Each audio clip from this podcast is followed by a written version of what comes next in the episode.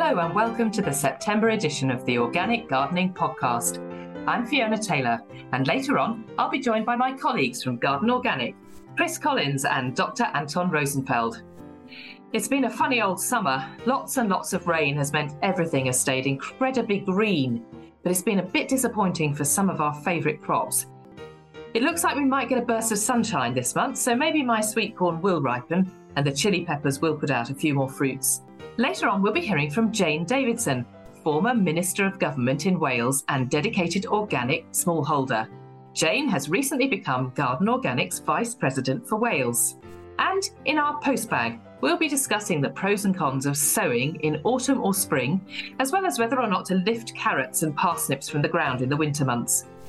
Before all that, I'd just like to thank our sponsors, Viridian Nutrition. Viridian produces a range of award winning ethical and organic supplements, which include vitamins, minerals, herbal oils, and balms.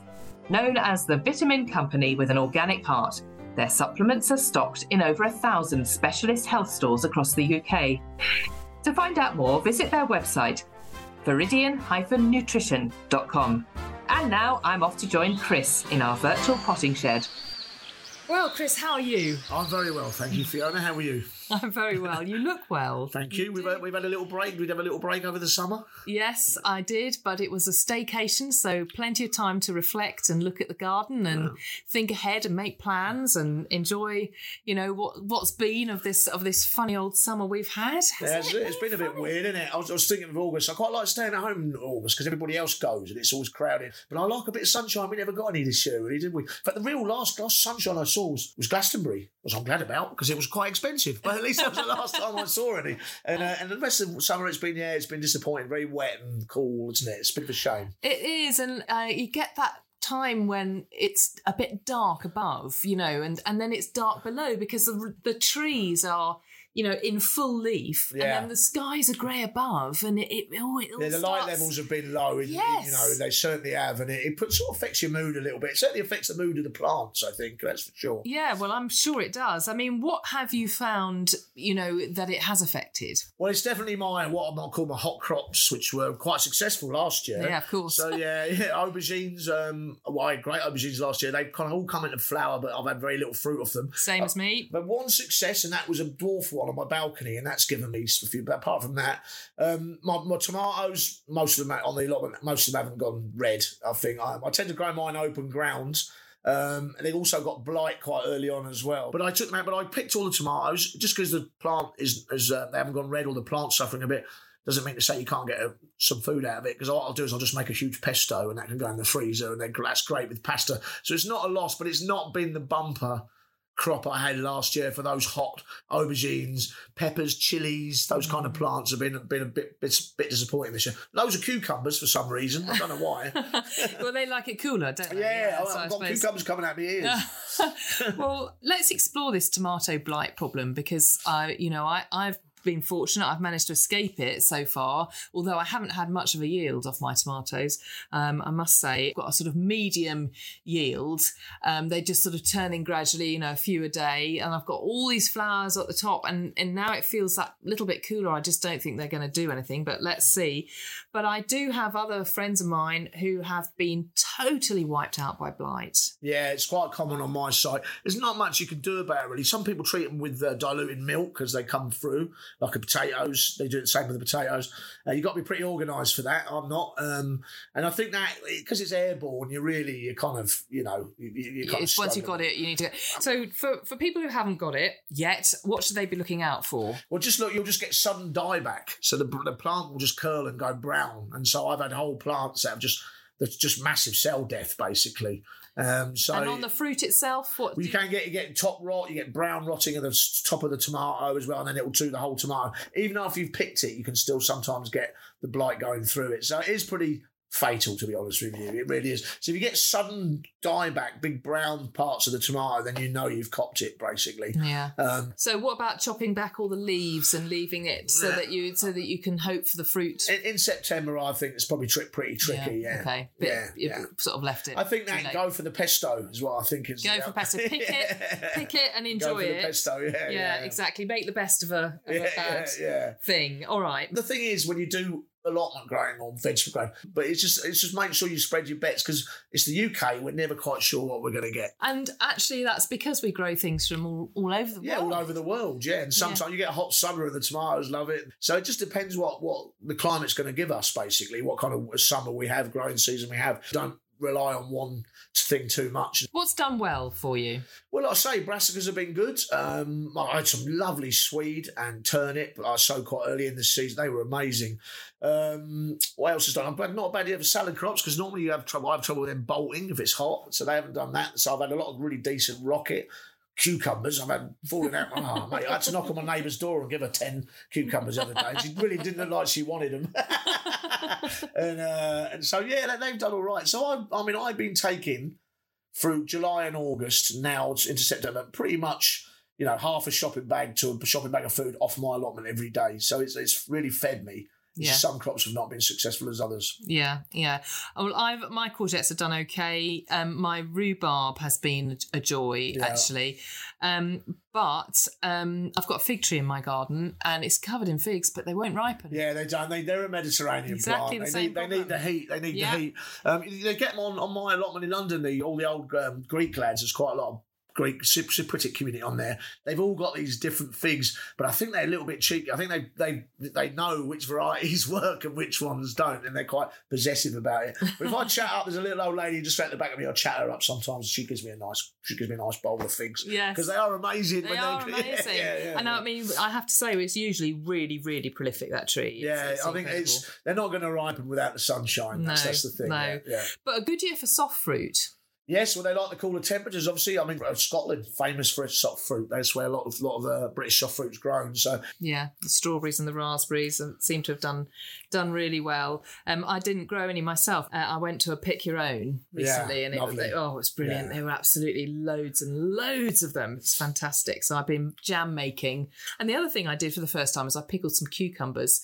Um, and I thought pickled cucumbers was something that you had to do and then leave them for months on end before you ate them. Ah. Rubbish! No, you can do it You- quickly. You, just do it and Yeah. eat them well, maybe straight that's the away. solution for my uh, my Yes. uh, my cucumber glut. Yes, it is a solution. It is a solution. Yeah, I'll put. Mrs. Collins onto that straight away. For you.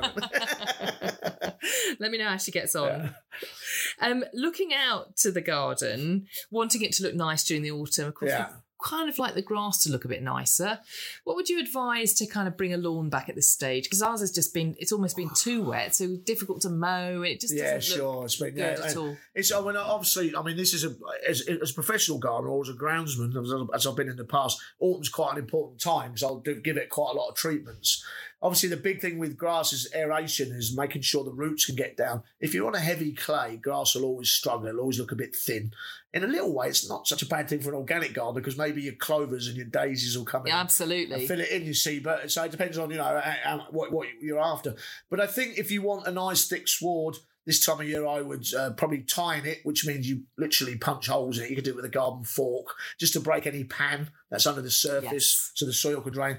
Scarifying, you've heard me talk about this so many times on the blog. Scarifying is my favourite trick for for um, lawn care. And if you get a lawn rake, if you've got a massive lawn, you might need a machine to do it. If you get a lawn rake, what you're basically doing is you're taking out all the dead grass that's underneath the, the live grass, and then you break the stolons, the underground stems, and it causes the grass to tiller, which means you just get a thicker sward. You get more grass growth coming out of the stems. That really works. And I'd probably overseed it in, in September. Definitely late September, I'd overseed it. Bit of rye, a bit, of Kentucky blue, maybe quite hard sort of uh, grasses if it's used a lot, pets and football or whatever, and then get it going again. Yeah, aeration, scarification, overseed. That are my three tips for that. Right. Okay. That sorts the grass out. Now we're looking across the flower beds. Yes. All right.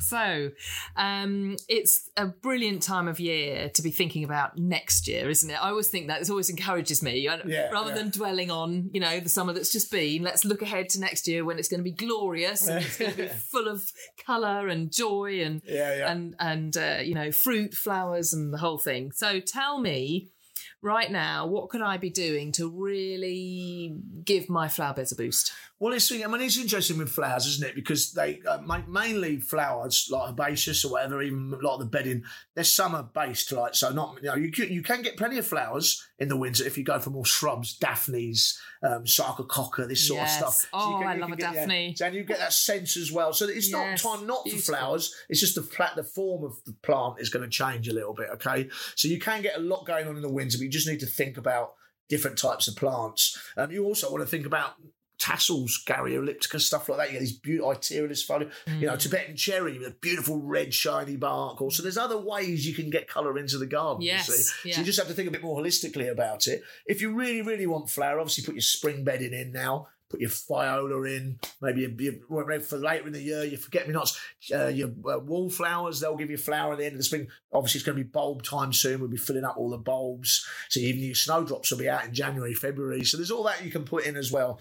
I personally, I love the autumn, and this is where my head's starting to think. I just love the idea, as you mentioned, the planning in it. I love the fact that I can now move the chess pieces around. I think that's Yes. quite a nice way Yeah, of looking at it. yeah, So. I'm thinking of a Ger- Ger- Gertrude Jekyll border. I say, I. Is this on the only allotment? best, only, on, only the best on my allotment.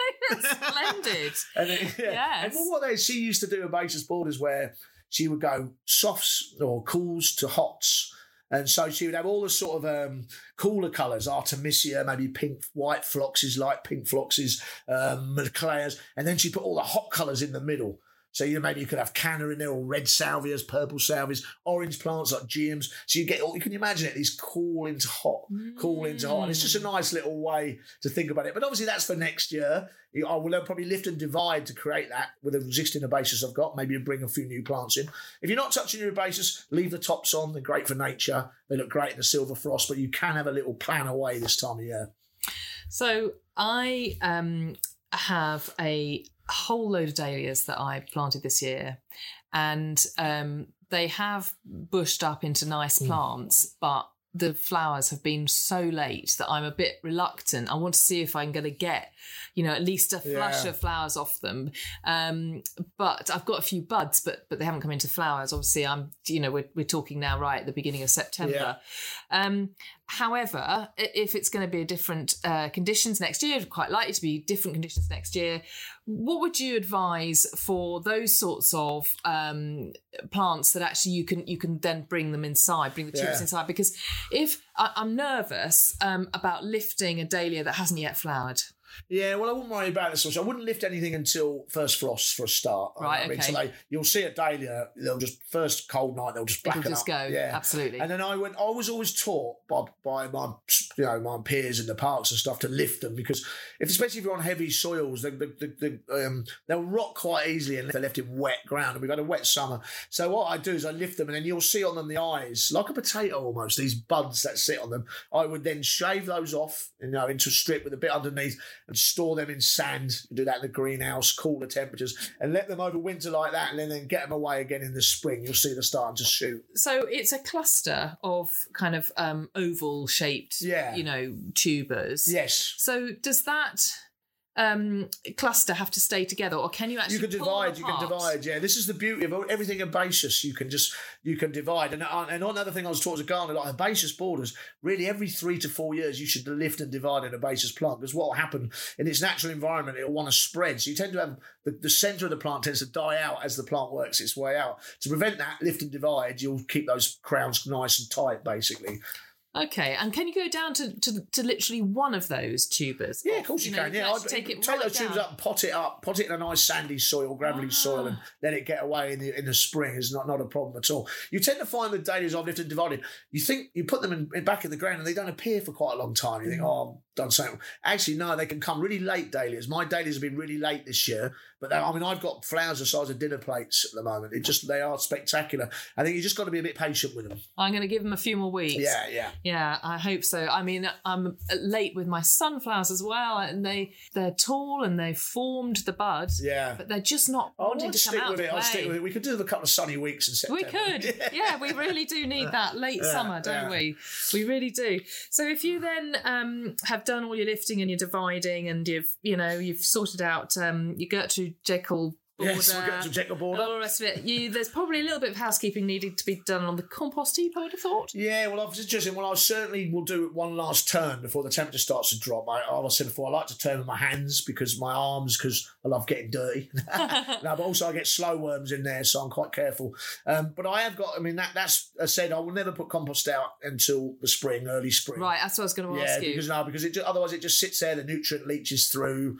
Um, I remember being at Kew years ago. They were um, they found out you they were heavily mulching in the autumn and it was affecting pH and uh, and it wasn't breaking down because there's not the bacteria in the brain. So I prefer unless it's I'm trying to protect a tender plant. Yeah. Around the base of the mulch, I will always mulch in the spring. So I'll give it one last turn for the moment. I might give it another one in the winter, but then I'll worry about it in the spring. That's probably what will happen. I like to keep a, uh, an eye on the moisture content. I don't want it drying out too much, so I might flip a few. Uh, if it's a dry, if we get a dry winter, I might put a bit of water on it. That's for sure.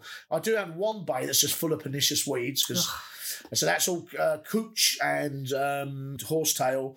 Um, that's you know that's a dilemma because they'll just stay and you'll, you'll put them back out and, they'll, and the roots they'll just keep going. They're Yeah. incredible. So I'm maybe thinking maybe of doing a, a big tea. So I'll drown them um, Yeah. if it's not too smelly. So you'll sort of sieve them out, as it were. or- Yeah, then you can see. Yeah, you you'll see see, it all in there. You'll see. Yeah. So I'll dig. I'll dig it out with a shovel, and I'll probably and I'll I'll I'll be very careful doing that. But I'll dig that out, and um, and then I'll see what's still there, and I'll drown them. I think I could use that as a tea as well. Yeah, yeah, Okay, okay. Good advice. Um, so um, I must just tell you about my pond, which has been lovely this year, although has got very overgrown around the edges because it's just been so wet. I've not got down there, and of course there's all this lush growth because of all the rain. Um, but I'm delighted to say that I appear to have got on top of the blanket weed. Um, uh, I did um, treat it with liquid barley straw, Uh-huh. kind of, you know, once a week or so during the early part of the summer yeah. um, which I'm sure has made a difference. But I, I am curious. I mean, I have never used a hose on it um, because I'm very, very lucky, and it's most unusual. I realise this, but I share a well with my next door neighbour. We're a semi-detached house. There's Yeah. a well between the two houses, and the pH of the water in the well was absolutely the right pH for a pond. Yeah. So, and it's rainwater, of course, because that's that's what a well's full of. So I've never put hose water in it. I think that makes a big difference. Yeah, I wondered. Yeah, I think it makes a big difference because you think about it, London water's got chlorine in it, nitrates in it. There's quite a lot of chemicals in our drinking water for various reasons. So I think that certainly the, the rainwater will mean you get less algae, less this sort, of, you know, less um, uh, invasive species. I think if you've got that balance uh, in, in your pond, it sounds like what's happening. So uh, you'd probably the advice to people is if if you possibly can top up your pond off your water Absolutely, yeah. Catch it, catch it if you can. Yes. Get your butts out and, uh, Yeah, and catch yeah. that rainwater. what a lovely vision that is. um, I'm going to ask you what you're sewing now. I've, I'll still still put a little bit of salad crop in. I've still got my salad bar. And I'll still on the allotment. I've re, I just literally a few days ago I put in salad rocket and uh, some cut and come again, a bit of lettuce. So I'm still doing that. It's quite a nice time to do it because I know they're not going to bolt, which really helps. I'll put in some uh, Sweden turnips again. They probably won't get very big, but I'll let them sit for the winter. They seem to be fine doing that. Ah, yeah, Yeah, well, I that's know. handy, isn't Yeah, it? is I have to cover them, otherwise the pigeons will eat, eat them to pieces. So I have to put them in under the netting and stuff. But that'll do. Right. I could sow some hardy annuals now if I wanted. Godetia, Californian poppy, cornflower, um, all that kind of stuff. I could do that now. I might do that, in fact, and um, and then I'll they'll go out in the spring. Um, it all just depends. That's a choice, really. I, I prefer to do hardy annuals very early spring because I think they're less prone to attack from slugs, etc. Yeah. And just reflecting back on this year, so on your allotment, um, have you found that those plants more native to us, those ones, perhaps the, the brassicas in particular, have done a lot better this year? I've only had one real dilemma on my brassicas and my kale. Uh, We get an outdoor whitefly, which I expect has come out of the greenhouse at Yes. some point. And uh, so I, I do get a bit on there. I remember a few years ago when we had a really mild winter, you could hit the kale and just a cloud would appear. Yes. I've got a little bit on there, but that doesn't. I mean, some people might be fussy about this. I just wash that off. I wash that off. It goes off under the tap. You know, it never really seems to cause too much of a dilemma for me. And then I, I you know, I don't even bother cooking kale. I'll have a dose of lemon and a bit of olive oil, and I'm away. So I wouldn't let it unless it was a massive infestation. I wouldn't worry so much. And um, when it comes to brassicas, do you net yours? Yes, I've got a cage, a big cage. It grates me a bit because I get it all looking beautiful with the hardy annuals. I've got this big green thing in the in the middle yeah, of it. Yeah, so, they, they yeah, are yeah. ugly, aren't they? Yeah, yeah, it does. But yeah. the brassicas inside look amazing because nothing's infiltrating. Yeah. I, my main problem with brassicas is pigeons, and I am Yeah. yeah, even more so than any um, cabbage white butterfly, to be honest with you.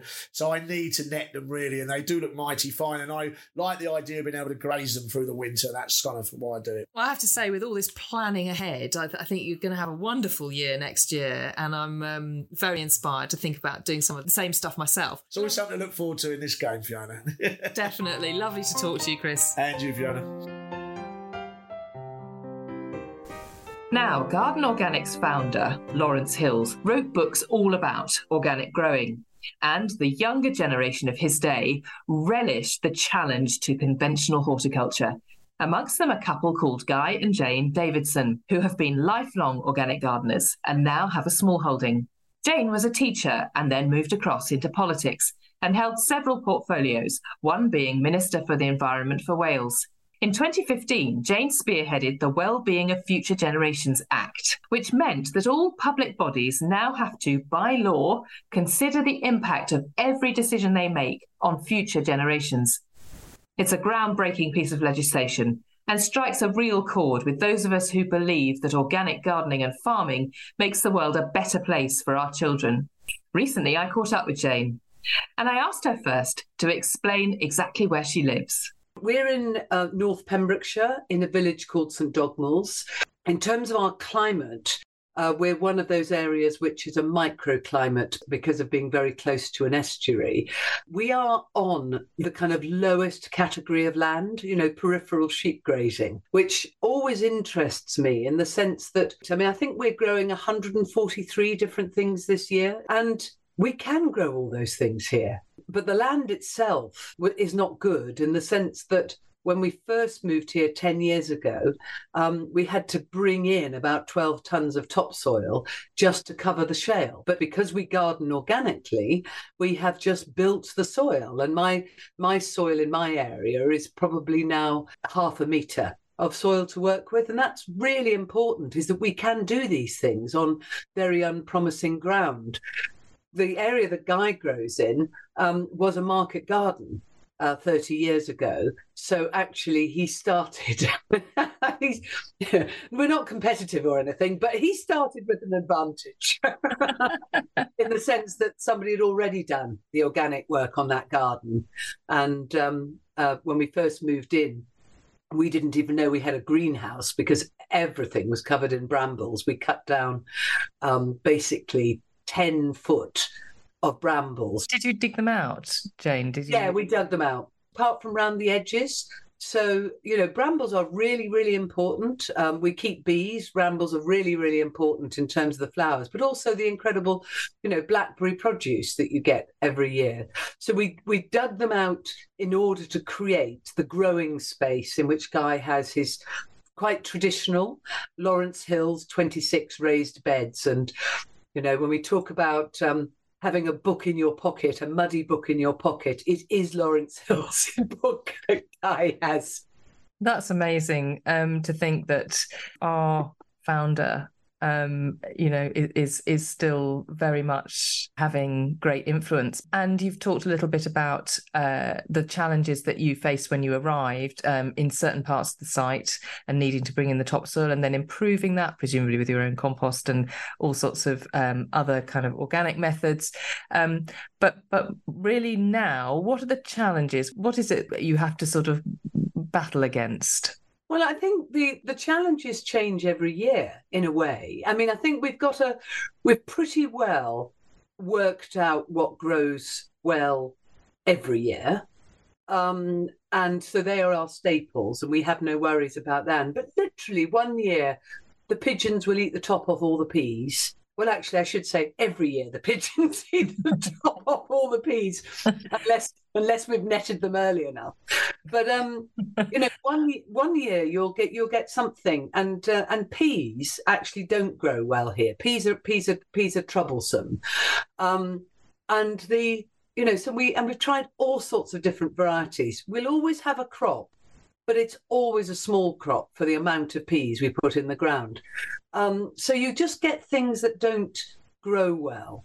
Um, my blueberries never come to much. I mean, obviously they they like a an, uh, an acid soil anyway, um, uh, and maybe I don't apply enough pine needles to them. Um, maybe I should separate them out, but um, they look very nice. They're sturdy plants, but they don't they don't fruit uh, very much. So you also learn what works um, in your area, and I think that's always a, a, a sort of really good starting position.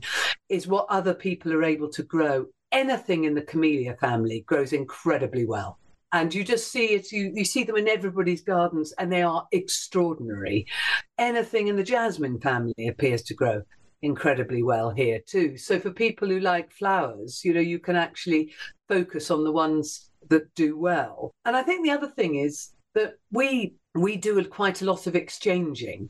So um, some people who are much more precise than us in the way they garden may grow interesting things that we don't. Um, uh, but they deliberately won't grow courgettes because they have about 10 neighbours who could give them courgettes at this time of year. So I think that one of the great things about gardening is also all that exchange. So whether it's the pickles, whether it's the jams and the jellies, whether it's the cider, we make our we make many many gallons of cider from our apples and perry from the pears. You know, you you have you have a something to exchange with people you have something to take to people's houses and we've been doing this whatever size garden we have you know we're we're actually doing this on about half an acre here. Um, but when we were living in the city we had a really thin but 100 foot of garden. Um, and we deliberately chose a house that was south facing with a long garden. But then we fell in love with a house that was in a north facing valley with a very, very steep tiered garden that was just impossible for growing, but we still managed soft fruit. Right plant, right place, and all that sort of stuff you find. Right plant, right place. Yes. And it doesn't matter how big a piece of land you have. I mean, we, we grew avocados from avocado pips on um, windowsills when I was a child in Africa. And then they went out into the garden. Now, that wouldn't work for a fruit here, but actually you can grow many other things on windowsills. Uh, that then could go out in the garden here. And so, what we've done with our kids is we grow tomatoes on windowsills first, and then they go outside, and then they get planted, and then they get harvested by them.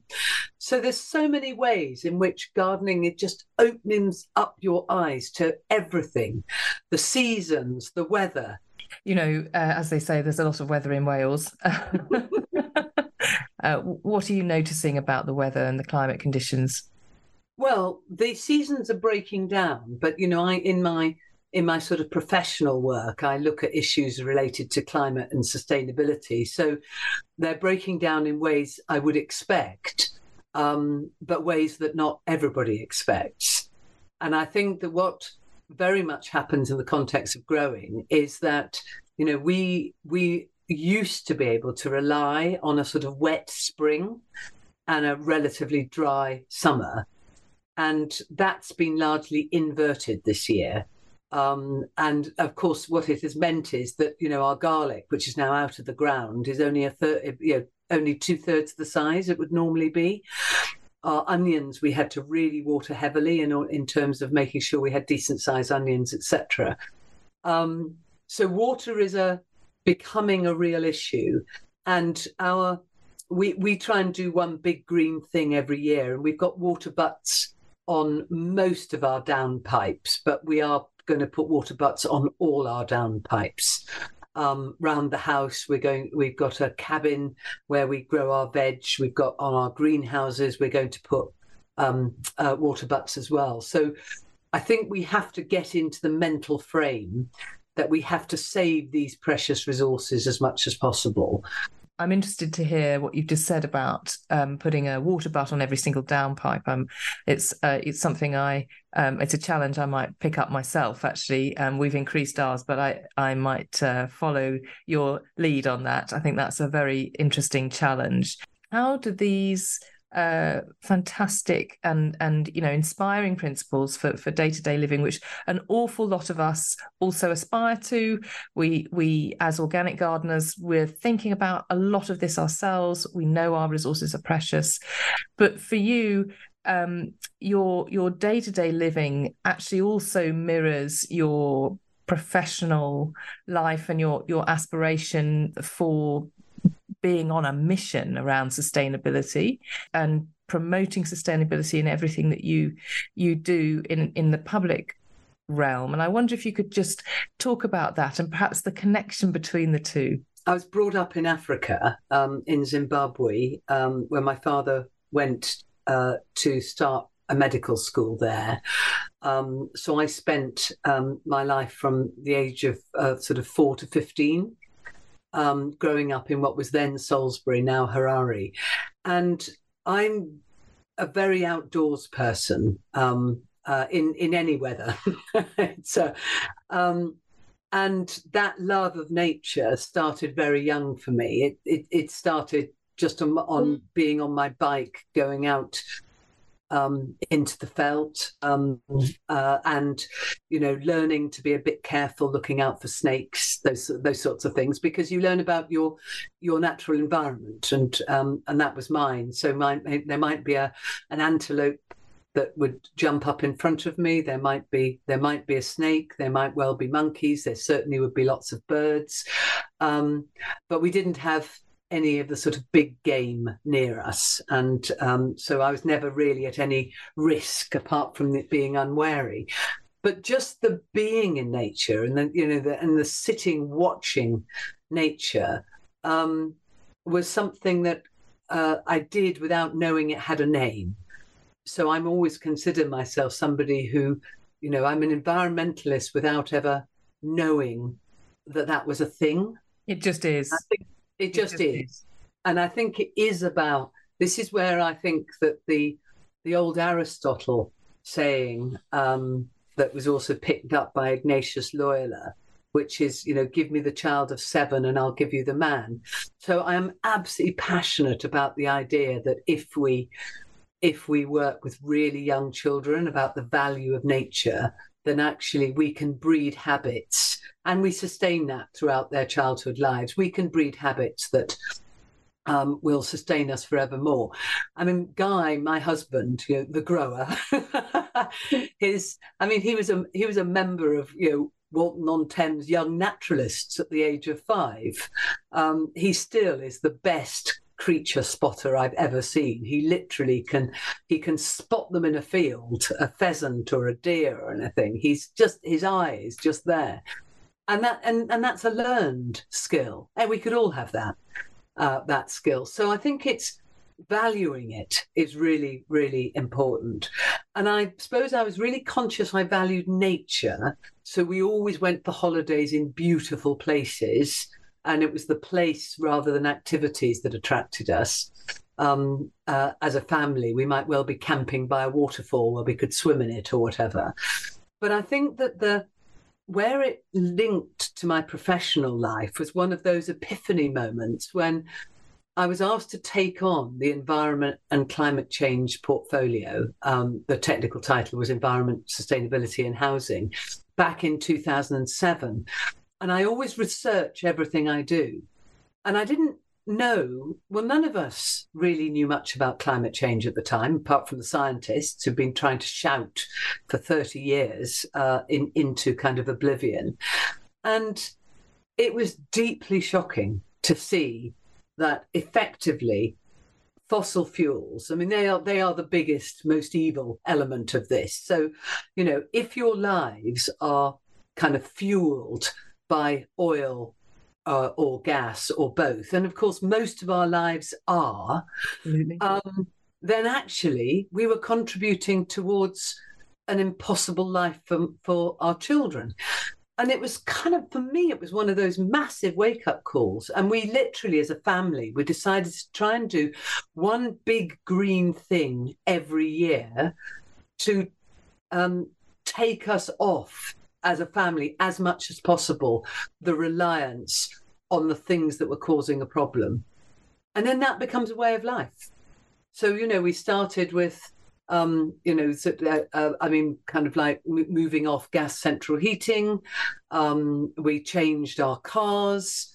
Uh, we started using bicycles more. We started using the train more. We started walking more. And if you start thinking about this as a value system and trying to take that out of every part of your life, it changes everything. It changes what you eat. It changes how you travel to places. It changes what buildings you live in or what buildings you're prepared to work in. Um, it changes what energy source you have. I mean, from that moment, uh, we went to, and there's still only a tiny number of real renewable energy companies in the UK from which you can buy um, green energy. Um, and we changed to that. So we've now, in every aspect of our lives, I I only go for fashion if I know that um, well, some could say I don't go for fashion at all, but, but, in a sense, we, we, we even do this in terms of the clothes we buy. We try and only use sort of fair trade cotton. We try and make sure sure that there there, there is no kind of like appalling child labour use. So suddenly you end up thinking you're thinking about one thing, but it takes you into the territory where you realize that the unthinking choices we make are normally about what's best for me. And the unthinking, and now I'm trying to do thinking choices in every decision I make about what's best for me and the planet. And by the planet, I mean the rest of humanity and nature. So it's no longer, it's not an I, it's a we. And so it's not, it's a, in one sense, one could say it's a moral code, but really it's a set of values. You know, how much do you care?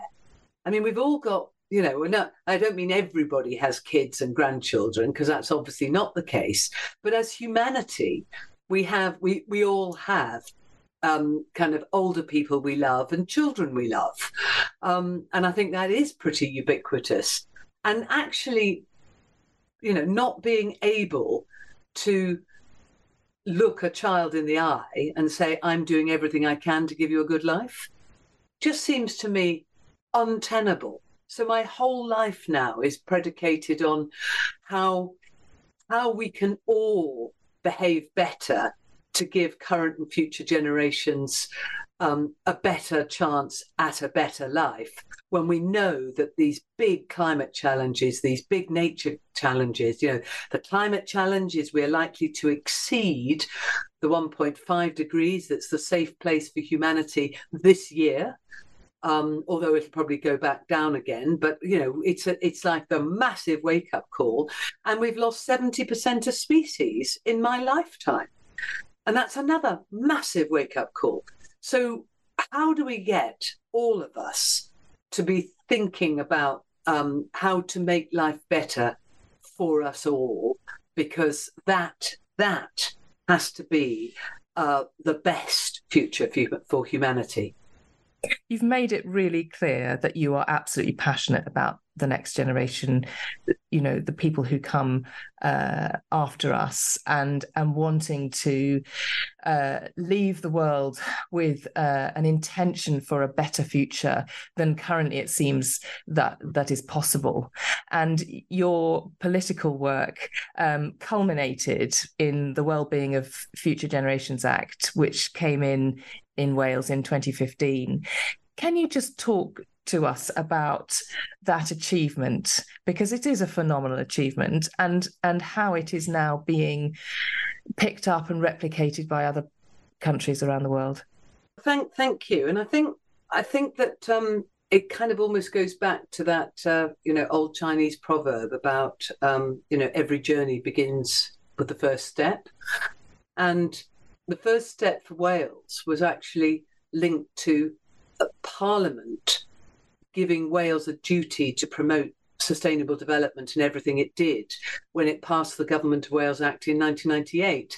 And that duty wasn't given to Scotland or Northern Ireland. So it was a unique duty um, uh, given to Wales at the beginning of the new devolved nations and having their, their, their, their, their own parliaments. Um, and we just tried our best to make it work. And for the last four years of my life as a minister, I had this responsibility. And it became clear to me towards the end of that that a duty to promote um, isn't enough because I'm promoting to you now. I'm promoting to you with every fiber of my being every day of my life. So you've got to have a duty to deliver. And that that was the realization um, that we came to. So essentially, I wrote the architecture of what a duty to deliver could look like. Um, it needed to be linked to the Sustainable Development Goals for example, because all countries that are members of the UN have signed up. So that's um, you know nearly 200 countries have signed up to deliver on Sustainable Development Goals by 2030. So linking it to the Sustainable Development Goals was really important um, in terms of of um, creating legislation that would have a voice in the world. Um, the government itself needed to be accountable to it because most governments make laws for others uh, but by the government itself being accountable to it, um, it meant that the government would be able to show leadership. So you needed external accountability, which is a Future Generations Commissioner, entirely independent of government, but also external accountability through the Auditor General, who audits all the public services. So for me, this is very much about systems thinking about values so you set it so you now uh, in Wales, there is a duty to deliver on seven goals linked to the Sustainable Development Goals. Um, so uh, you would expect them to be, you know, uh, uh how do we increase biodiversity? How do we tackle climate? How do we redefine prosperity in a low carbon way? How do we protect culture and, and, and language for future generations? Um, how, how do we make people healthier, not by counting ambulances, but actually what are the conditions for good health? Um, how do we make our communities safer and more vibrant? Um, how do we uh, globally for example, um, uh, make sure that anything we do when we do we we have a relationship with anywhere else in the world, do it in the same spirit as we act in Wales, and and they those goals have just released imagination of people in terms of doing completely different kinds of actions, and it is the permission to think differently. But what's also very unusual about the Act, the Wellbeing of Future Generations Act, is that it has on the face of it, the goals and the five ways of working are you have to think preventatively. You have to collaborate with others. You have to think long term. You have to involve people in how decisions are made and you have to integrate the outcomes. That's your co benefits.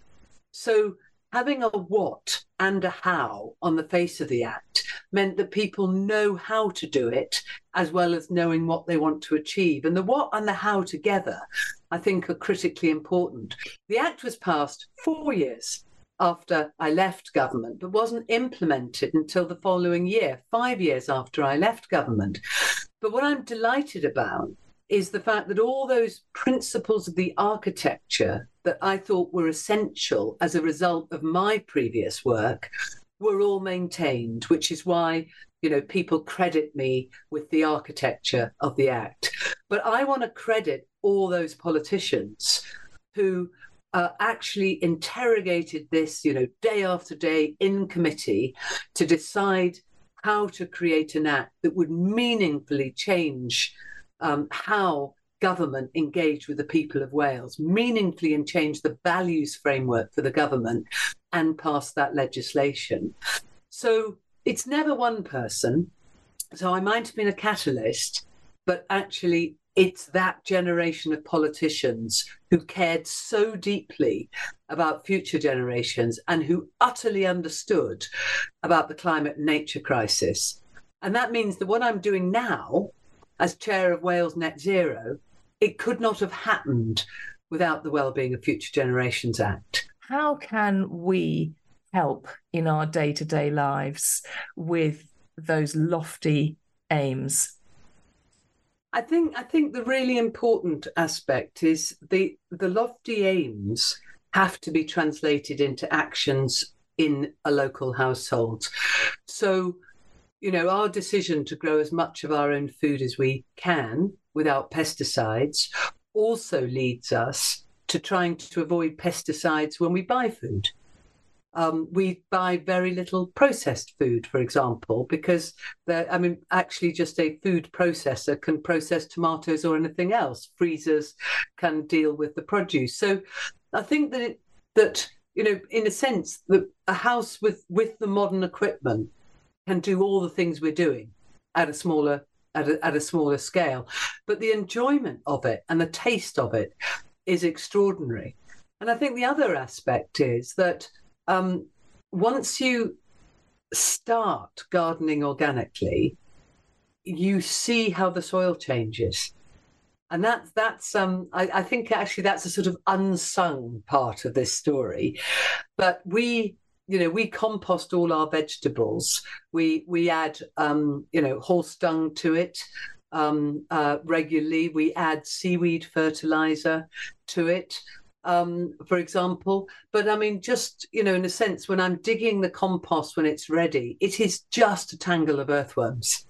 And you have to be really, really. I do it with a fork rather than a spade because of the fact that I don't, you know, I want, I want to just go in gently and come out dangling. I think we all apologise to earthworms quite regularly. Yes. yeah, but I just think, and then when you see what it does in terms of the ground as well, um, you know, it's uh, it, it changes the nature of the soil.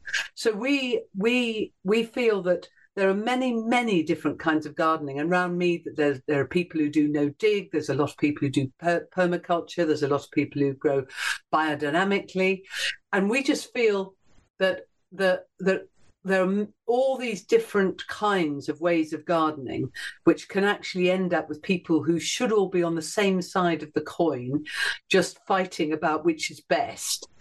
They're all the same principle. None of us use pesticides. Um, all of us try to work with nature. And I think that that those of us on the side of nature, you know, nature friendly gardening, uh, and we're all organic in its broadest definition uh, as well.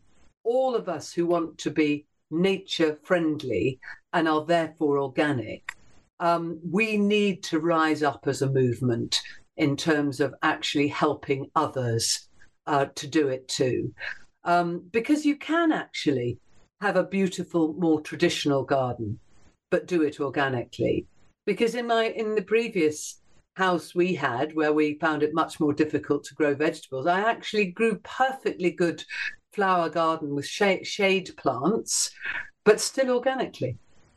And so, you know, for literally for 30 years, um, we have grown organically, and our appetite for it has grown commensurately as well. Absolutely. And we're here to raise the next organic generation. Jane Davidson, thank you so much for talking to us. Thank you. Diolch yn fawr iawn.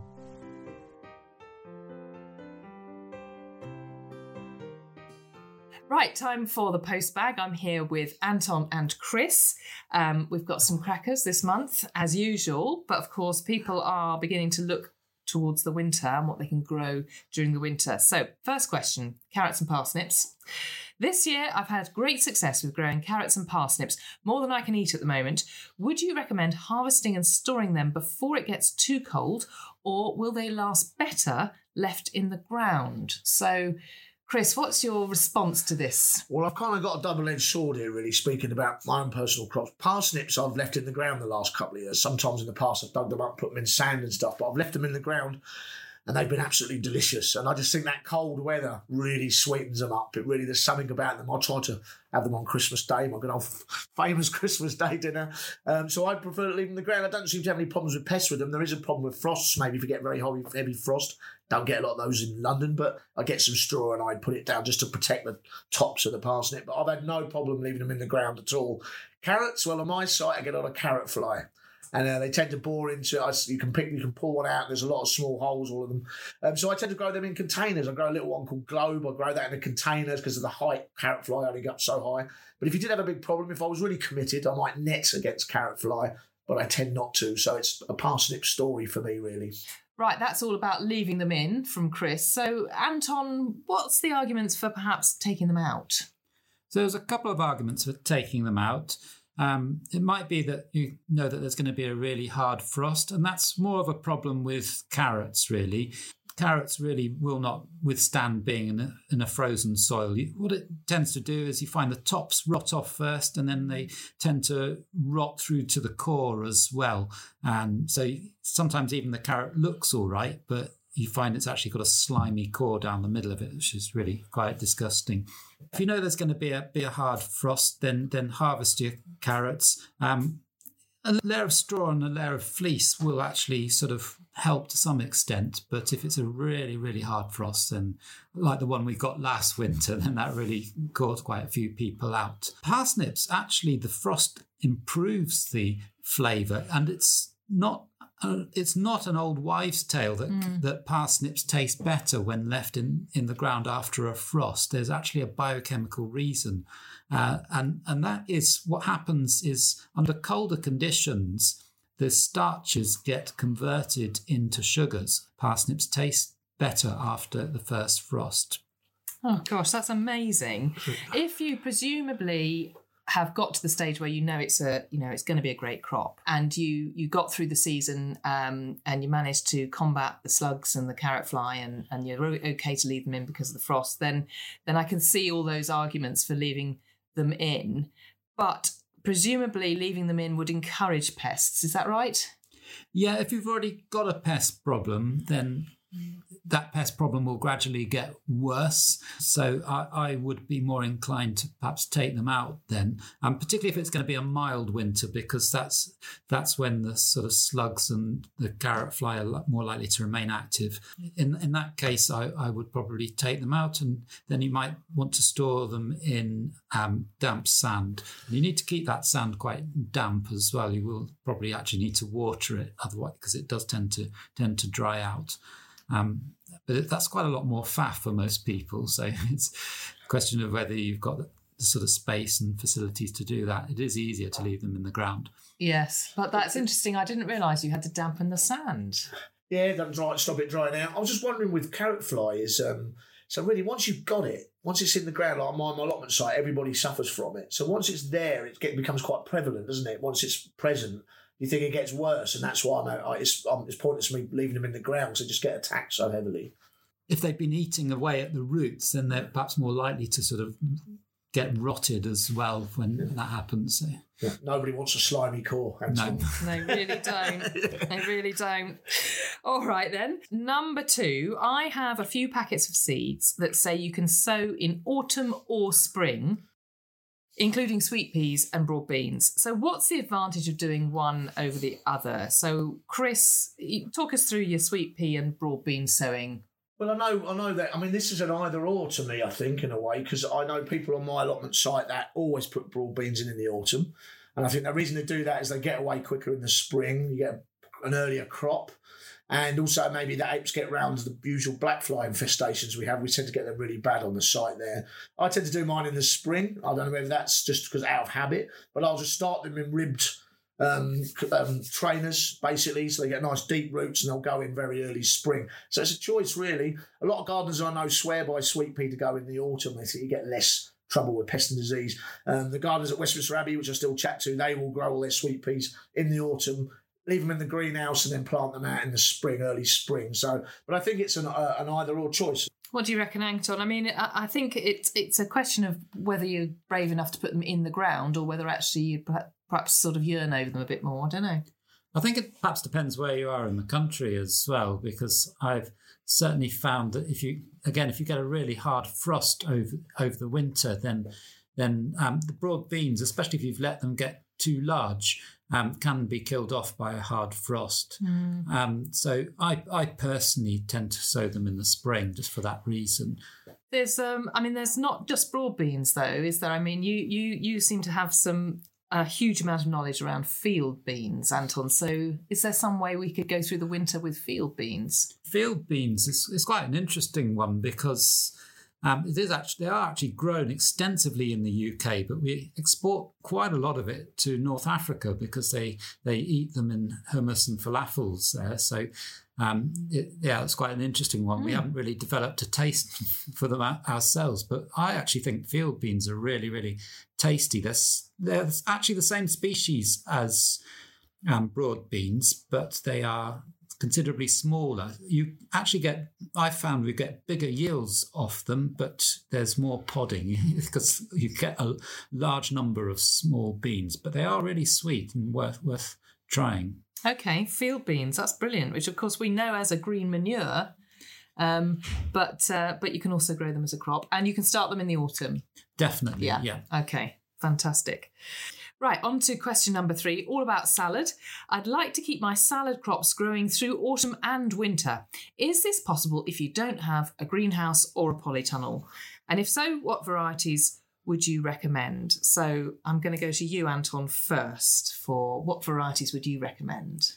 Well, I actually get a lot more excited by the salads that you can grow over the winter. There's a sort of massive range of really tasty things you can grow. Um, I'm a bit of a mustard head. I really love the taste of spicy things, um, so I would definitely go for um, go for the salad rocket, which got a nice um, peppery taste. Um, Mizuna as well is really good. Um, it, it, really productive over, over the winter, and you can get different colours as well. You can get purple Mizuna as well as the ordinary coloured one. there's various mustards which are sort of quite resilient to frost, like the, the sort of winter red mustard. But if you get a really hard frost, then that will probably kill them off. So it just sort of depends on where you are. Um, if you don't like the taste of mustard, not everybody does, then there are sort of more sort of plain tasting things. Claytonia is a really sort of productive thing. It keeps on going right into the spring, and even when it's flowering, it still seems to taste okay as well, which a lot of other things start to taste a bit bitter when they're when they're flowering. So that's a, something that's really worth growing as well. Um, there's corn salad. Um, again, that's um, a little less productive, quite bland, but is able to withstand really sort of um, cold weather. And then there's sort of good old fashioned lettuces as well, which will, will withstand the um, cold winter. So um, there's one clues in the name, really. Marvel of Four Seasons. That's a good old fashioned butterhead one, which is really nice and colourful as well. That works really well. And then there's sort of um, winter density little gem as as well, if you want something that has a head on it as well. So we think of sort of salads as being a summer thing, but actually I think the winter's more exciting for salads. And in terms of yield, I mean, if somebody's not got a greenhouse, um, perhaps don't want to put them in the ground, bit, bit worried about slugs or whatever um, how many pots and what sort of size of pots would you need to sort of keep your, you know, I don't know, keep keep keep two of you or four of you in in salad sort of through through the winter months? So, just from my own experience, we we tend to just have about six 30 centimeter pots, and that keeps us in salad most of the winter. I would say um, over December and January, just because the light levels are so low, then things mm. do grow quite a bit more slowly. Don't give up at that time. Don't think, oh, it's just fizzled out, because you'll find in, in February it really gets a revival and becomes really productive right the way into sort of March and April. Okay, so that's six 30 centimetre pots, and your household is how many people? Just the two of us. All right. So for four people, we'd double that. Okay. I remember one year I grew them and uh, was so delighted with them. I didn't want to pick them, um, and then and then did pick them in in February, and it was the hottest salad I'd ever tasted. Uh, it was just extraordinary. It really blew your head off. It was amazing, absolutely amazing. Chris, you grow a lot, don't you, outside? Yeah, um, my well, my my um, I talk about it a lot. My salad bar, which is basically a big deep trough, maybe thirty centimeters, about a meter long, and I just drill sow into there, and I, I tend to sort of do it on a micro um, crop sort of basis. So I'll sow quite thick, 20 centimetres apart, like and a lot of the crops Anton mentioned. Um, not quite as exotic. I'll stick to sort of um, salads, rocket and and pea shoots. I'm not quite as adventurous, um, but they come up and I'll get them all going all the way through the year. The growth does slow down a, a lot in the December and January because of light levels, but I'll just sow 20 centimetre drills and then I'll intersow every sort of three or four weeks. So you've got a constant supply of salad leaves really, and it seems to work all right. I do have to say I have the advantage of being in a south facing London balcony. So I don't really get, I've never seen a frost out there in seven years. So I do have that advantage. The light levels tend to affect growth more than anything. Okay, well, that's absolutely brilliant. I'm looking forward to a very full salad bowl this winter myself. I'm going to follow all your instructions. So thanks ever so much, Chris and Anton. Cheers, Fiona. Thank you. See you next time. That's all we've got time for this month. I must let you know that next month we'll be hearing from Pam Corbin, also known as Pam the Jam, who will be talking all about her passion for preserving, bottling, and of course, jam making. So I hope you're looking forward to that. And do send us in your gardening questions. You can contact us via our website or social media. We're at Garden Organic UK on Facebook, Twitter, TikTok, and LinkedIn. Thanks again to our sponsors, Viridian Nutrition, and to Kevin MacLeod for our theme music. That's it. Until next time.